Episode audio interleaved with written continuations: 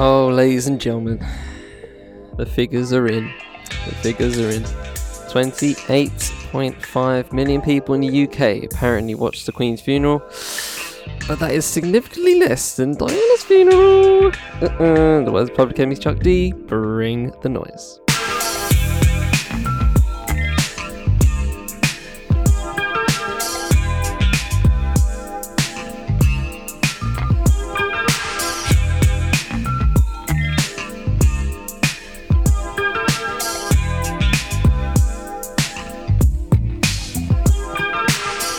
On the 5th M Podcast Network, I am Charlie Taylor, and this is What's Good. Welcome back, ladies and gentlemen. Hope you've all had a good week in circumstances. 28.5 million. Do you know that's lesser than? Do you want to know?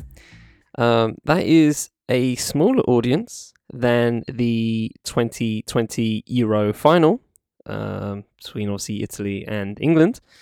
It is lesser than... just about lesser than, or just about the same as the 1970 FA Cup final replay between Chelsea and Leeds United. That was 28.49. So it is significantly less than the Apollo 13 splashdown at 28.6. The Royal Family documentary apparently at 30. Lesser than the EastEnders episode where Den gave Angie the divorce papers, and just a little bit more, funny enough, than the wedding of Charles and Diana, but significantly less than the funeral of Diana, which was at 32 million peak. So yeah, I love it. Love to see it. Unbelievable. All of those channels, all put together, and it can still only muster up 28.5 million. I just don't get it, guys. I just don't get it. So you guys were so into it. You're so into it for the past 2 weeks, and you just didn't bother watching it, huh?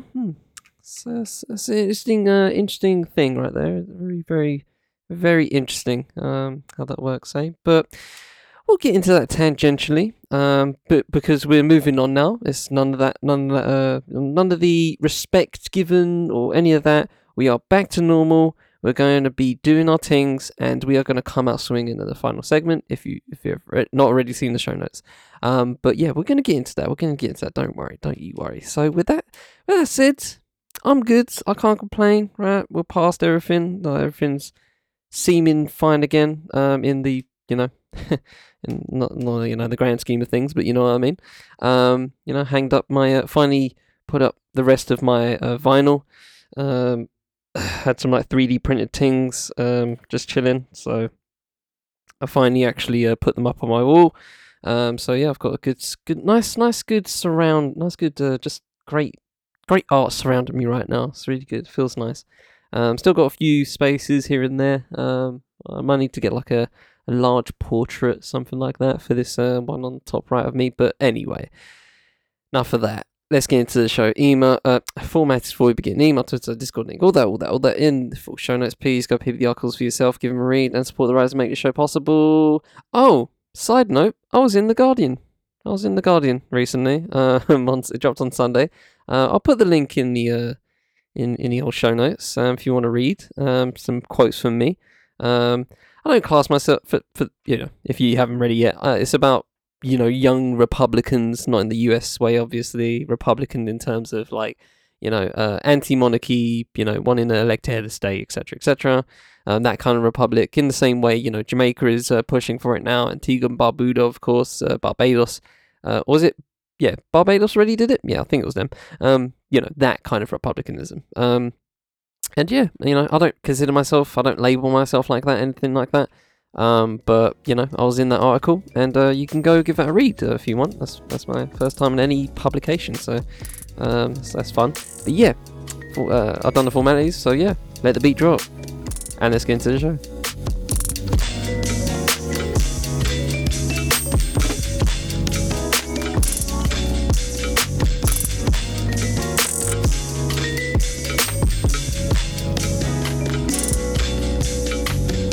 In a week where Roger Federer announces retirement from tennis, he is going to be in the Laver Cup, I think this week or next week, so that's the last time he's going to see of him. Queen's funeral happened, Moving on, Hurricane Fiona makes landfall in Puerto Rico, and I think also Dominican Republic, if I remember correctly. Las Vegas Aces win the WNBA championship, and Adnan Syed will be released after his murder conviction is vacated. If you guys ever spun Serial back in the day, back in like 2015, well, that's when I spun it. I don't know when it actually dropped, but yeah, it's been going on. It's, you know, one of those kind of really.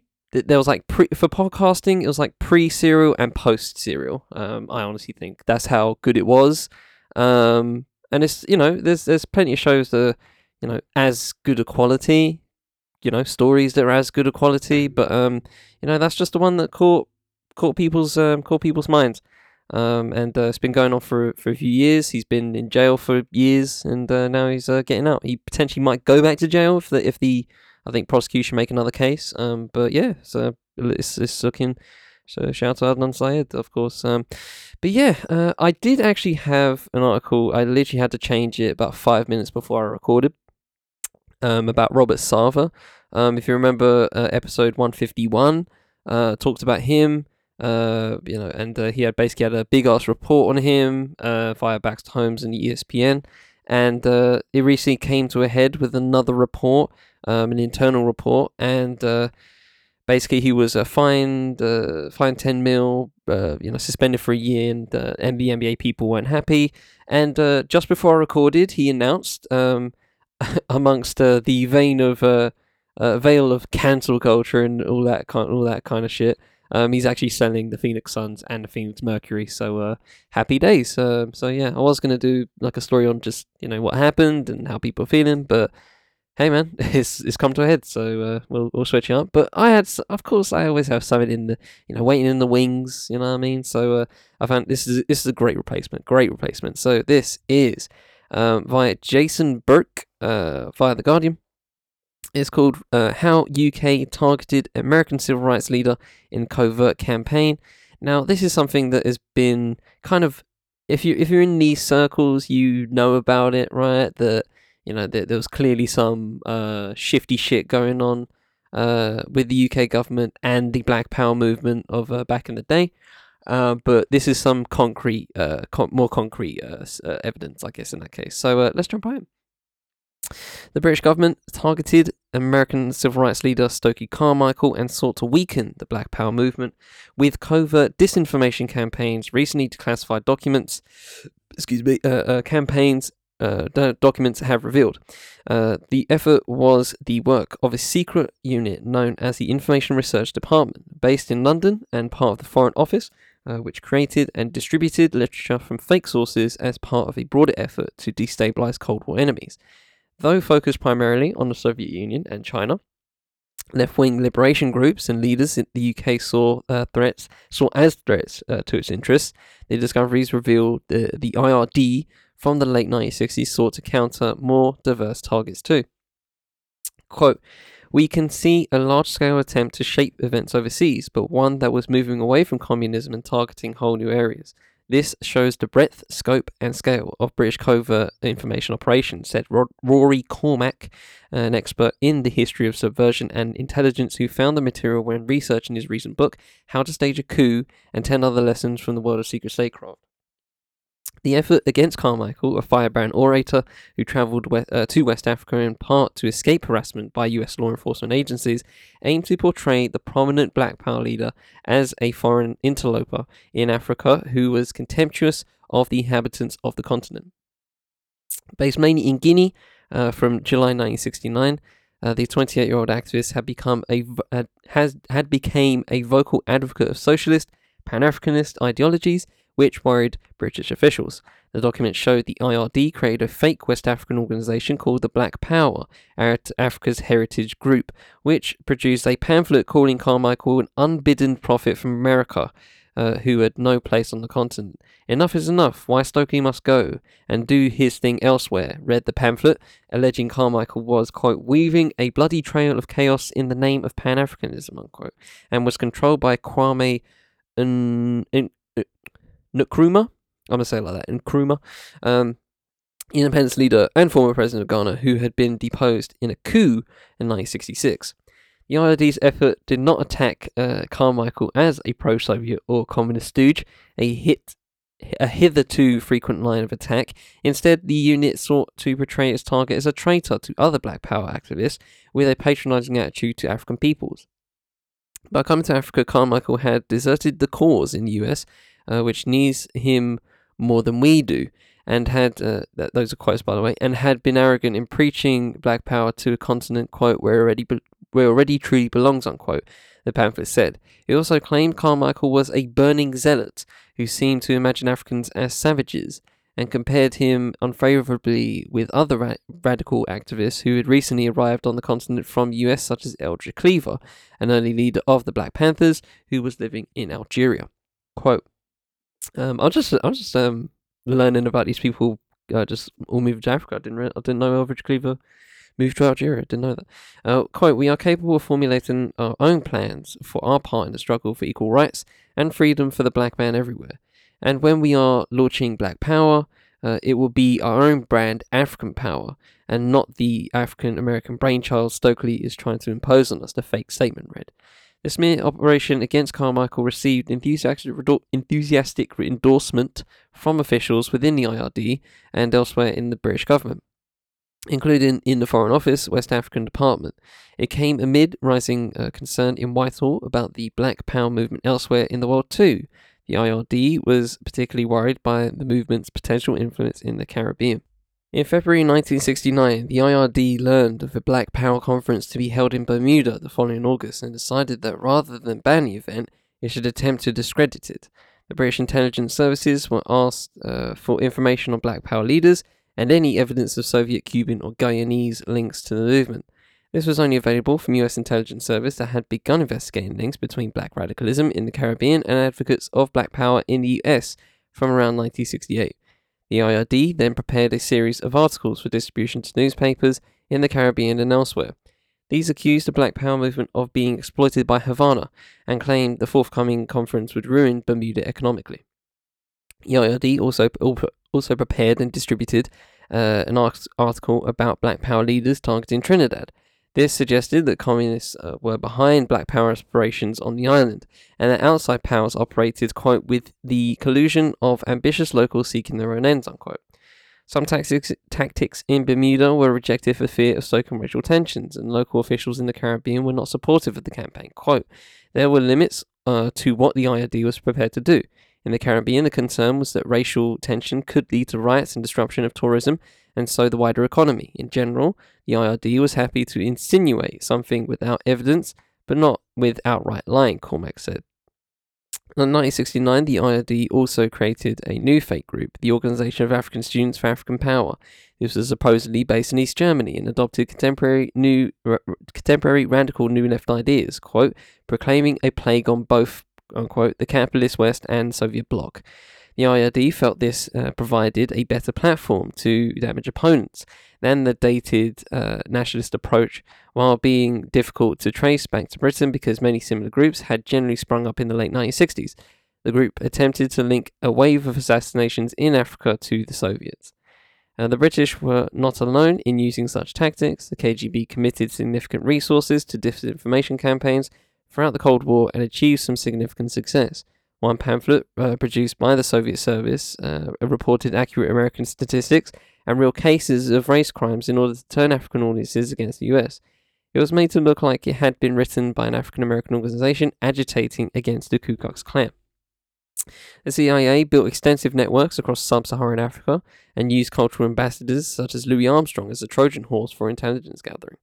The agency continued to be interested in Carmichael after his flight from the US in 1969 and wrote, quote, wrote typescript memos on his travels abroad during a period when he had dropped from public view, unquote. A summary of activities released by the agency in 2007 revealed. The UK effort was a lot smaller than that the Americans or the Soviets, and more restrained too, but it was broad in scope. The UK was doing this all over the world, Cormac said. Information operations were seen as a force multiplier. It is clear there was a recognition that we were small and in decline, but that this was a very clever way of maintaining a global role on the cheap. unquote. I feel like I've read something similar to this, maybe not on the show, but before anyway. But regardless, it is still fascinating to think about of how all of these movements were happening, and it could just easily be dismantled because there were fake idols in that sense, right? Someone like Stokely Carmichael, Kwame Ture, was a real person, of course, and you knew him, but, do you know the person behind them? Do you know what I mean? How deep does it go on that front, right?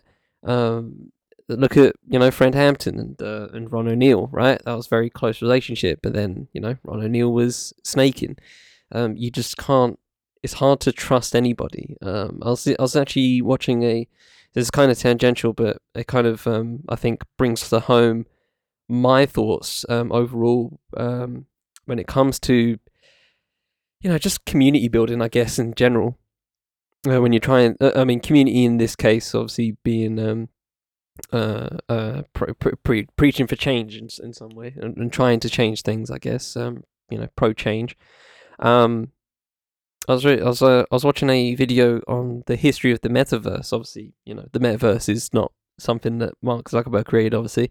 It was a term that was there before, 40 years before. There was a bit where in one quote from it was basically a report from games developers that created basically the first metaverse. And one of the results of that report was, in bold, don't trust anyone. And obviously that has to do with how people work in the metaverse, because you can't really trust anyone in that case, right? And that's the problem we face when it comes to something like that. When it comes to VR and stuff like that, you can't exactly trust anybody, right? You can barely trust anybody in games in general, right? But obviously, when it comes to community building, how far and real life, how do you split that? Do you still not trust anybody? Because you have to trust some people in order to build a community, right? But you can't keep tabs on everybody, even though you why would you? But if you're not that paranoid, of course. But it just that's the friction that's faced, and it's clear in there. It's clear in there, of how UK, the US, and Soviets were creating just these buzzword groups, and it worked. So it just seems like it answers a question I've had for a while, where I'm just like, why don't these groups exist anymore in that fashion, right? In that strong fashion. And that was back in the day when we didn't have social media. Imagine the misinformation, disinformation that could be spread around now from any account that you don't know, right? But it looks legit. So why, what I mean? It's just, I don't know. There's a lot of existentialism in that. But yeah, man, I don't know where to go from that. Connecting to that and something like the metaverse, where you can't trust anybody. Damn, can you trust anybody in real life? That really, honestly, should be the question.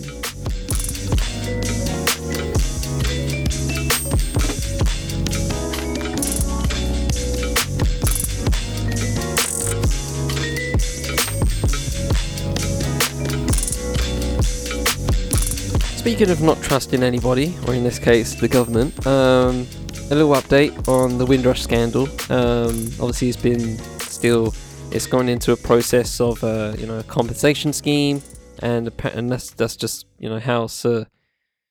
how it can possibly be remedied in everybody getting compensated on that front for the people that have either been deported or threatened to be deported. But there's this report that I saw today, a few days ago.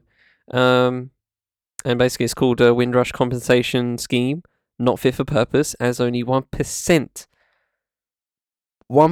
of appeals successful. So yeah, 42 of the 3,479 appeals last year were successful.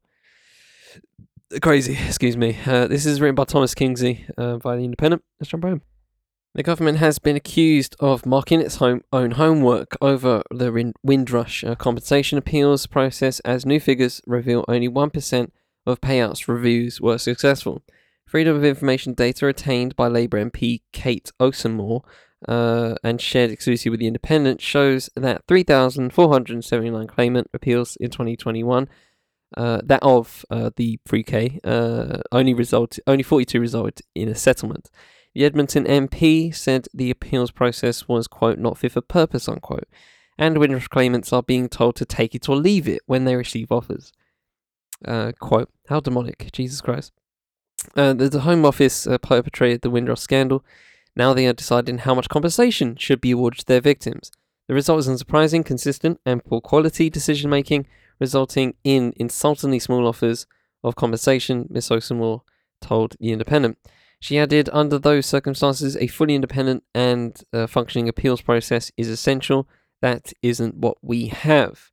Windrush claimant Auckland Elwaldo Romeo, who was wrongly denied British citizenship for 13 years, said he rejected a $40,000 payout from the Home Office and is now taking his claim to the parliamentary ombudsman. Mr. Romeo, 67, was born in Antigua, before coming to the UK as a 4-year-old, I don't know why I said that like that, 4-year-old, but was later told he was not a citizen when he tried to renew his British passport.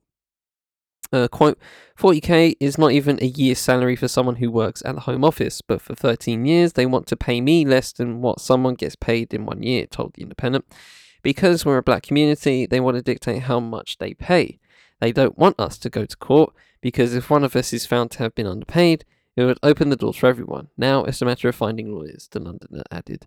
The appeal process allows claimants to request a review of the compensation sum if they find it unsatisfactory.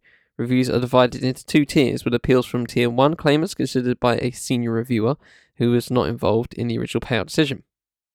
Claimants can then escalate their appeal to a Tier 2 review, which is sent to an independent adjudicator who makes a recommendation on the offer, which the Home Office can either uphold or reject. Of 3,020 Tier 1 review outcomes in 2021, only 38 were successful, that's 1%, while only 459 Tier 2 review outcomes in 2021, only 0.08% were successful. Joel Oswald, also from London, is appealing a zero-sum award offered to his 89-year-old grandmother, Dorothy Oswald Williams, who was told she wasn't a British citizen and had her passport taken from her after coming to the UK in 1962 in her 20s and working and paying taxes in Britain. Mr. Oswald said his grandmother, who now lives in Jamaica, spent years fighting to regain her citizenship status and was forced to travel back to Jamaica to seek medical treatment because her incorrectly assigned status did not give her free access to the NHS. Mr. Oswald said that the process with the Home Office had been arduous and painful, and he faced up to a year's wait for a response on his original claim.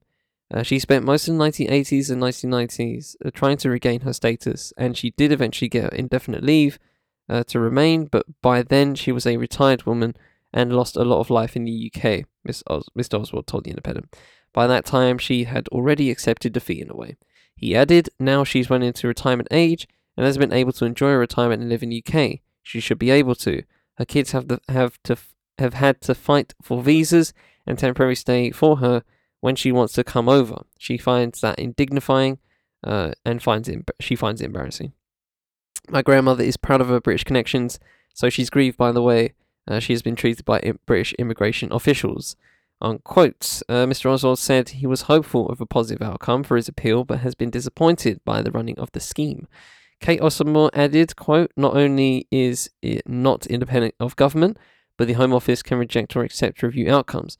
It's therefore unsurprising but still shocking that almost no victims of the scandal are winning appeals.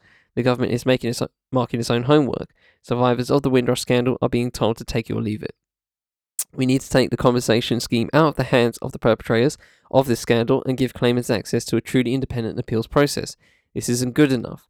The government continues to treat the Windrush generation with disdain. The Windrush scandal isn't over. Ramya Jaidev, co-founder of advocacy group Windrush Lives, Windrush Lives, said the low appeal success rate was unsurprising, but highlighted the need for an independent body to oversee the scheme. It is high time we had a statutory judge-led Windrush inquiry to blow the lid off the maladministration. Okay, I didn't realize maladministration. I didn't realize you could say that. Okay, of this scheme, and to openly and transparently investigate the failings which led to the scandal in the first place. She said, a Home Office spokesperson said, "We do not recognise these figures.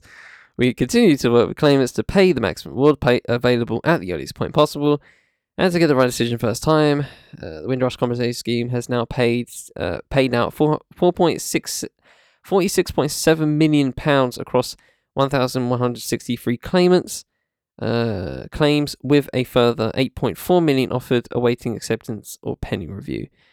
Quote, "The mistreatment of the Windrush generation by successive governments was completely unacceptable, and we are determined to right those wrongs." Okay. All right. I'm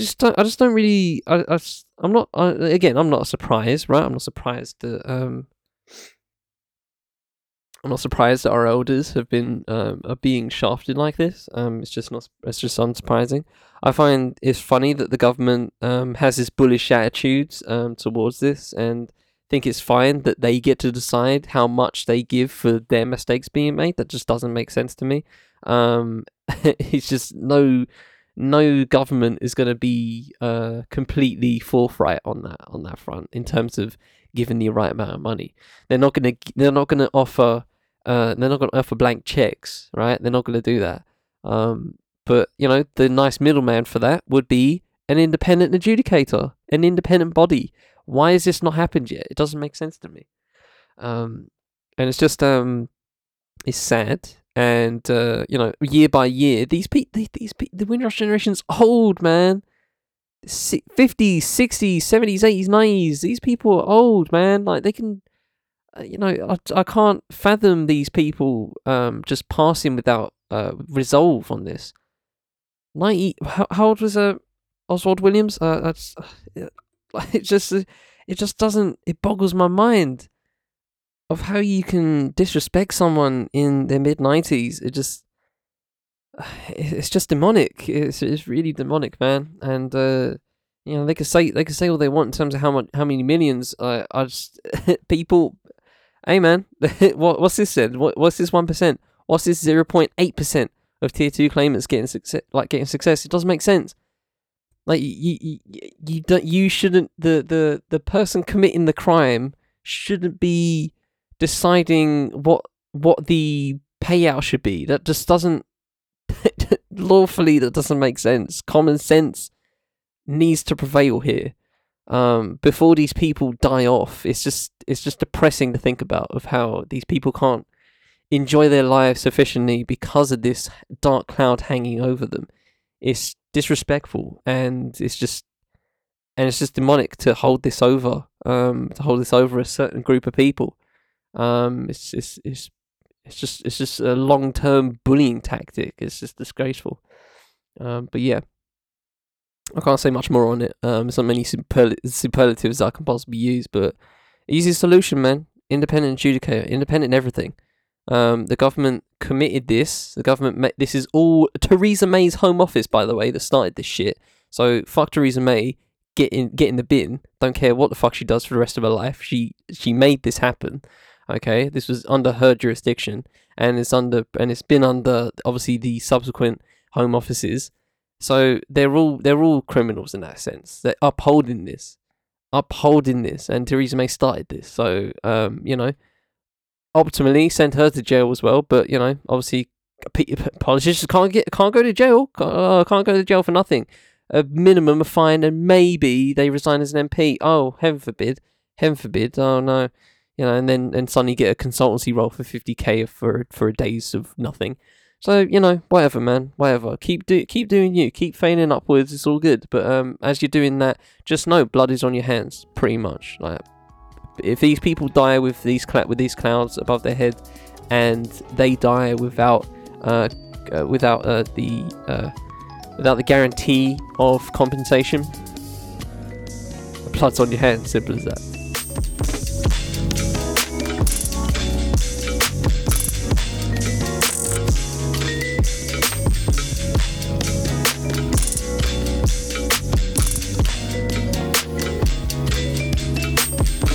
So from one bullshit institution to the next to the other one, the police. So this is a nice analysis here. This is written by Aaron Bastani off Navara Media. It's called "Do the Police Actually Solve Crime?" Easy question, right? Simple question. Let's see what the answer is.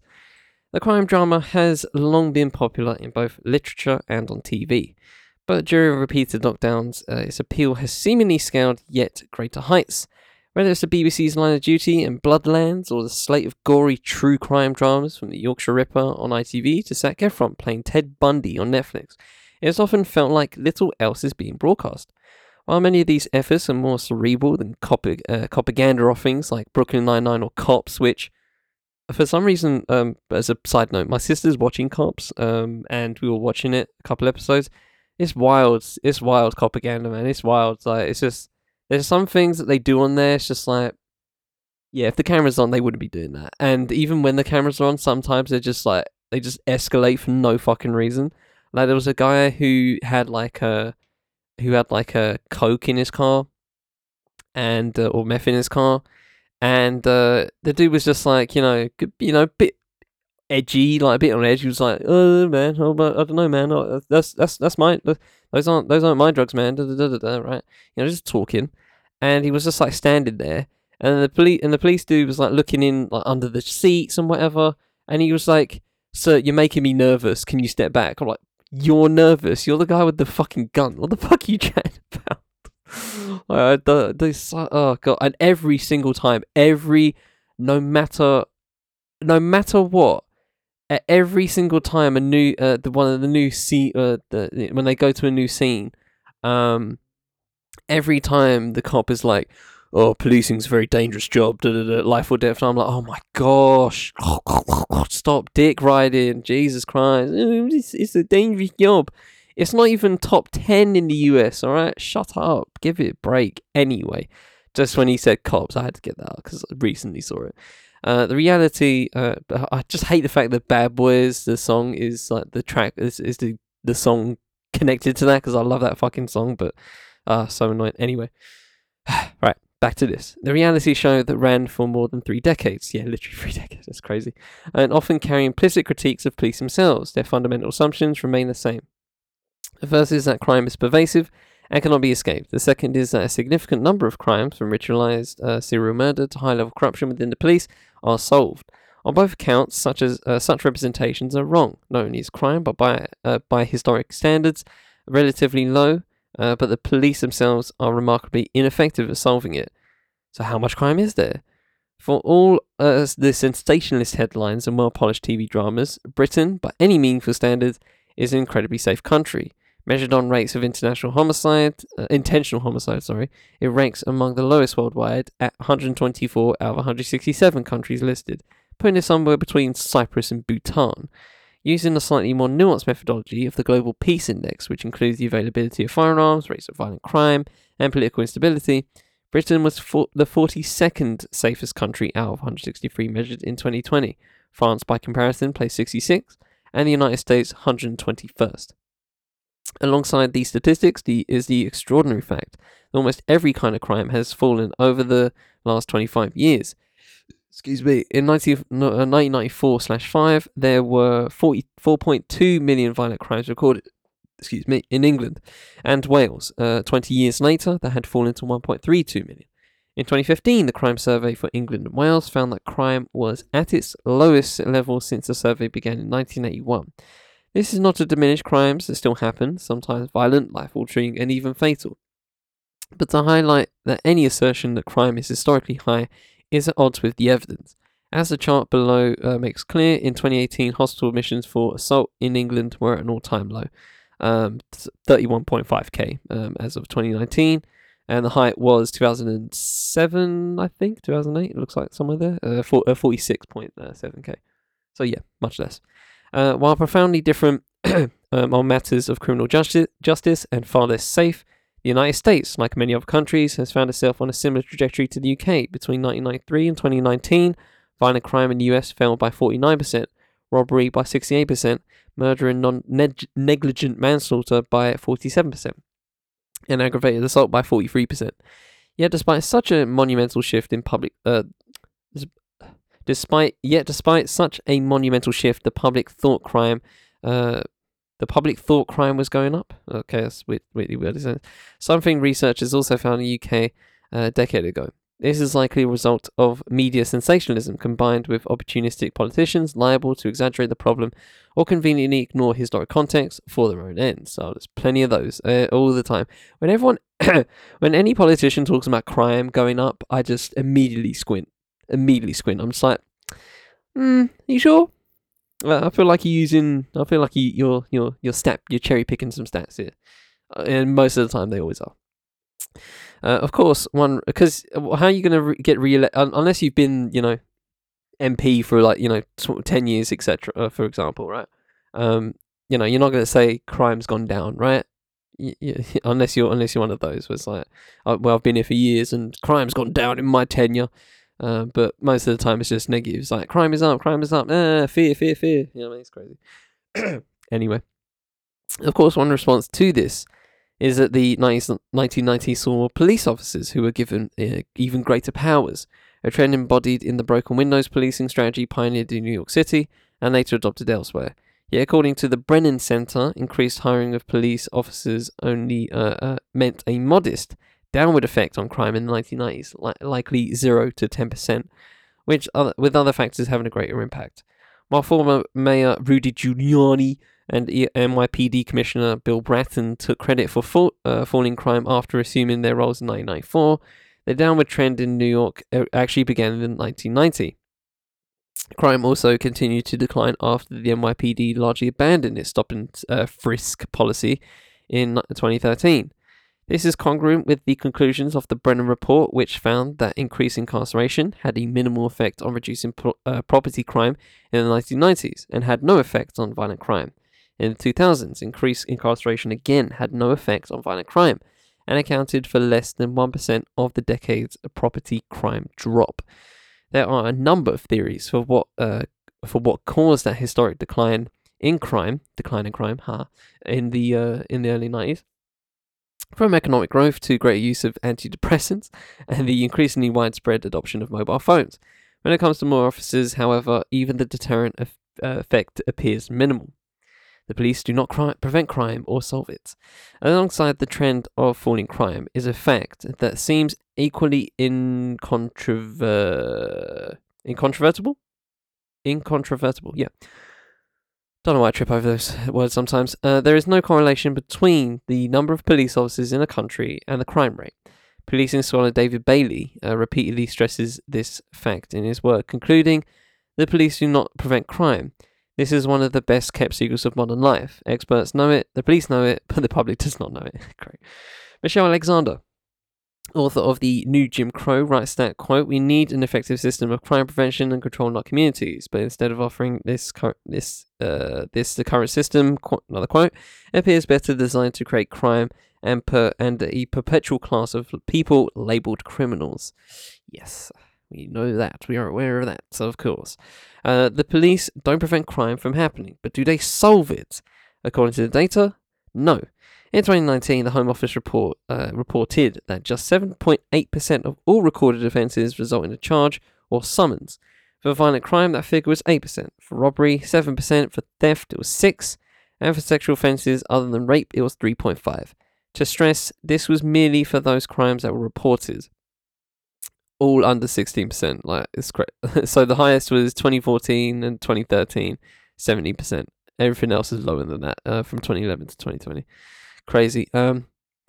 Across the Atlantic, things appear to be even worse, with one academic concluding the police in the US solve just 2% of all reported major crime. Again, it is important to take into account that the majority of crime likely remains unreported, with Pew Research concluding in 2015 that only 40% of those subject to violent crime actually contact the police, a figure which falls to 35% for victims of property crime. It's hard to understand why such systematic failure remains so immune from criticism. In Britain, the police now openly concede that the likelihood of solving a crime is so low, victims increasingly don't bother to pursue justice. As Matt Parr, HM Inspector of Constabulary, I hate saying that word, Constabulary, put in last year, quote, most of the public simply give up reporting crime because the chances of anything positive happening are so slim. Unquote. Far from hyperbolic, this is in fact in line with the Met's own guidelines, which state shoplifting, car crime, and criminal damage are among the lower level offences that officers may not probe. The police have given up on policing. Oh, God.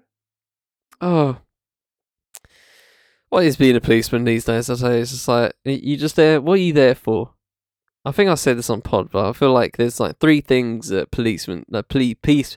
The police people, why people become policemen, police women, whatever, police people. Money, which, I mean, sure, like power, a big one.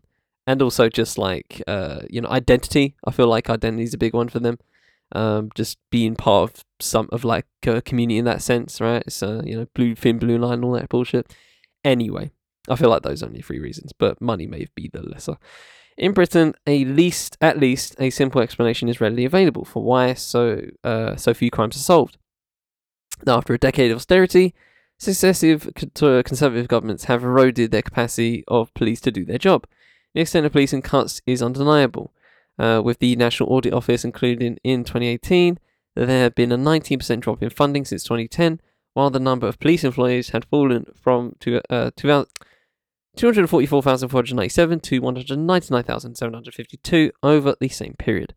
It should come as no surprise then that the number of reported crimes ending in prosecution has halved in the last 5 years, with the lamentable figure of 7.8% of reported crimes ending in prosecution, down from the record high of 15% in 2015.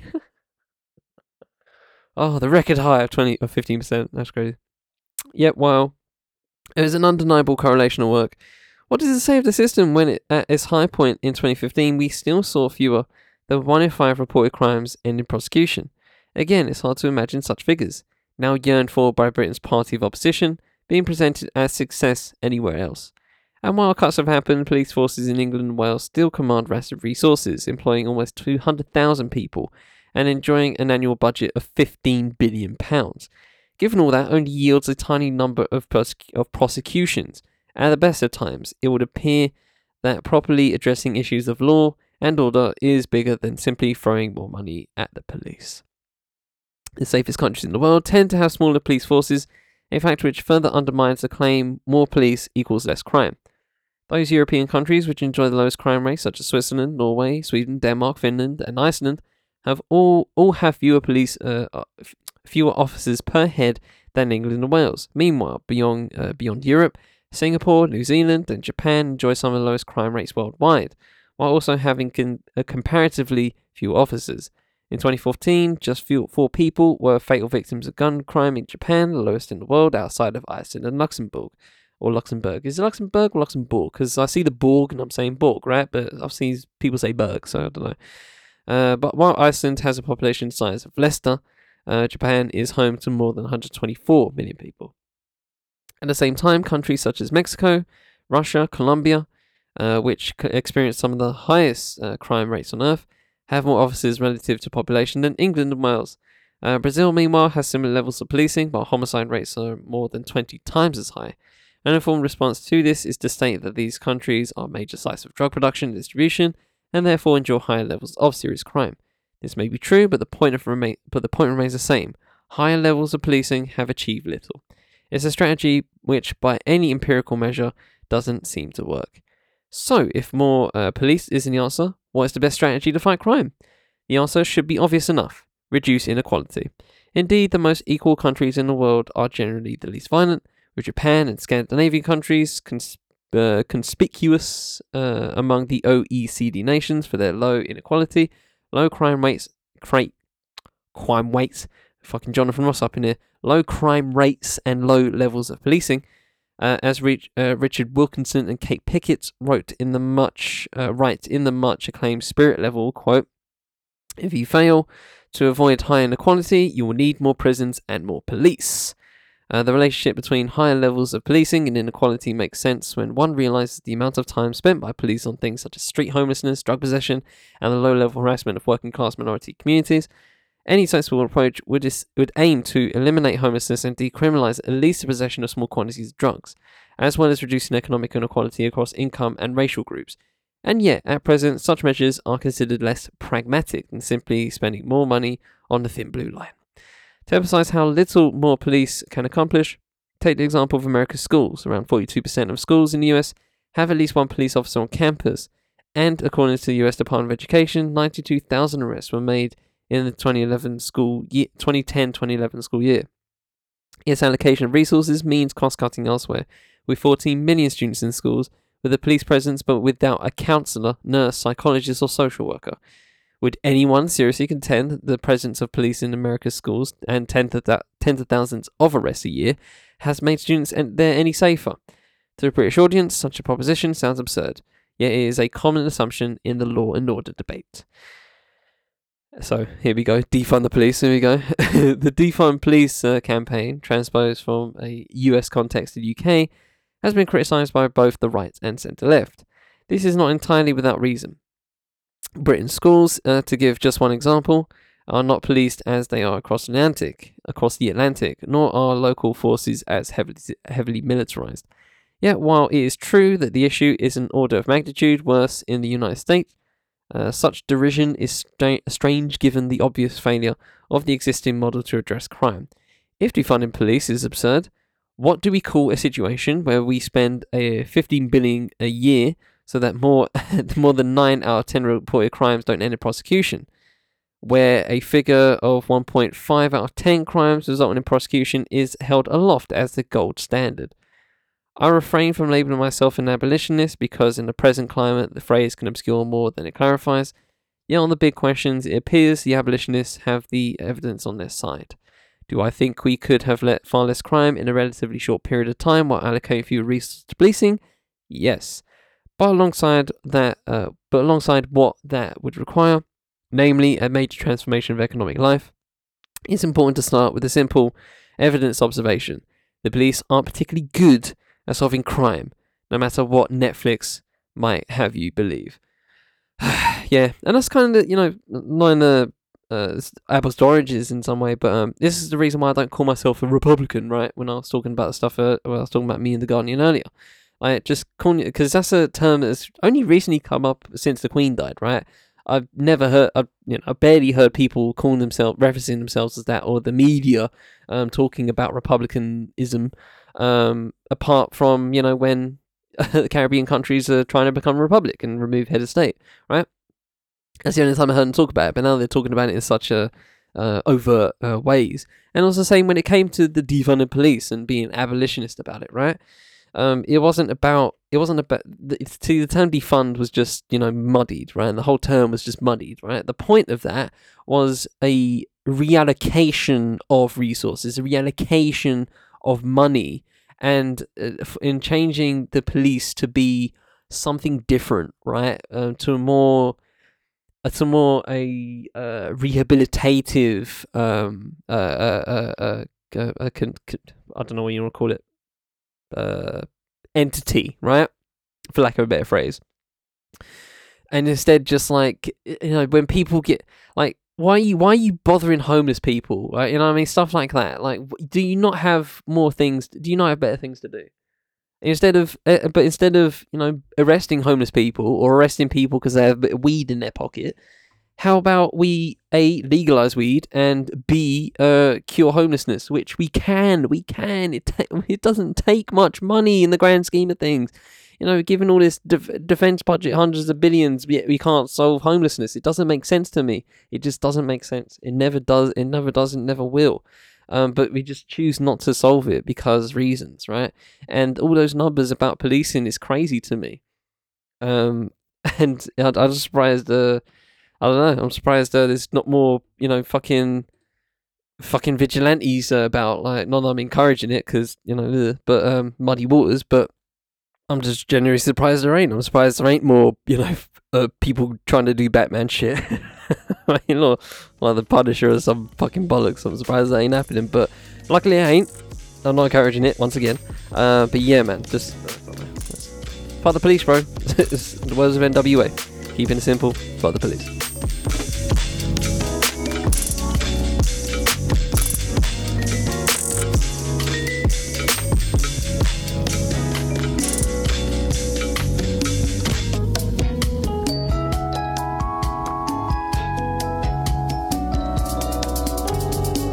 And now, ladies and gentlemen, we get to the main course. We finally talk about it. Properly. Abolishing the monarchy. So this is a piece I saw by Sonali Bhattacharya with two T's and two Y's. Love the spelling. It's called Abolishing the Monarchy is an important step towards building a fairer society. Simple, right? Simple. I agree. So let's jump right in. It's slightly independent, by the way. Our public sphere is being stifled. Multiple arrests for the mildest of public protests against King Charles' accession. Wall-to-wall positive media coverage with barely a single Republican viewpoint. Again, there we go, Republican again. Parliament adjourned at a time of desperate worry for working-class families, major sporting events cancelled, and even kids' football halted. It is clear that there are many people throughout the country mourning the Queen's death.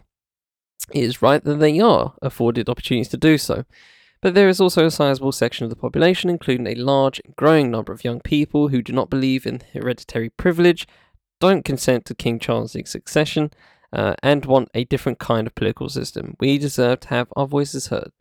We are in the middle of a crisis, not just of living costs, but of inequality. Energy bills are squeezing families' budgets as energy corporations rake in billions of profit. Wages are squeezed by growing inflation as billionaires get richer by the day. The accession of a very wealthy aristocrat to monarch, with Parliament adjourned at a time when solutions to the cost of living crisis are desperately needed, is a feature of this crisis, not an interruption of it. Being a king atop an unequal and unjust economic system means you have your own rules. Charles III, for example, will pay no inheritance tax on his mother's private wealth, whereas the public have to pay 40% on anything inherited over a £325,000 threshold. The monarch is also immune from dozens more laws. King Charles will be exempt from having to comply with various workers' rights, health and safety and pensions legislation, while the police are effectively barred from entering his private estate to investigate crimes without the Crown's permission. Shockingly, royal household employees are unable to raise sexual and racial discrimination complaints. I love it. It's great. This is the world we want, apparently. This is the world we want. Gotta have the monarchy, guys, because the monarchies are history. You know, the monarchies are history. We got to keep it. Can't not have the royal family. What country would we be without the royal family? This story is one we know well, because it's not exclusive to the royal family. For the past 40 years, we have lived under an economic system that has given increasing power to the wealthy at the expense of working people. The welfare state has been vandalised, housing has become prohibitively expensive, workers' rights have been eroded, and the rich have got richer because of it. The news that dozens of King Charles' staff have been made redundant in the middle of an incredibly busy work period and a cost of living crisis reflects an experience that will be familiar to many workers across the country.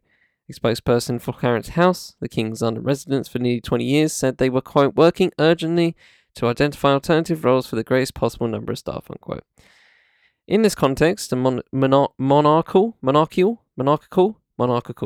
regime and its basis in hereditary privilege must be up for debate. The monarchy's role in British colonialism is a good place to start. August marked the 75th anniversary of the partition of the Indian subcontinent, when a British civil servant carved up the territory after spending 10 weeks in the region. More than 1 million people died as a result. As Pakistanis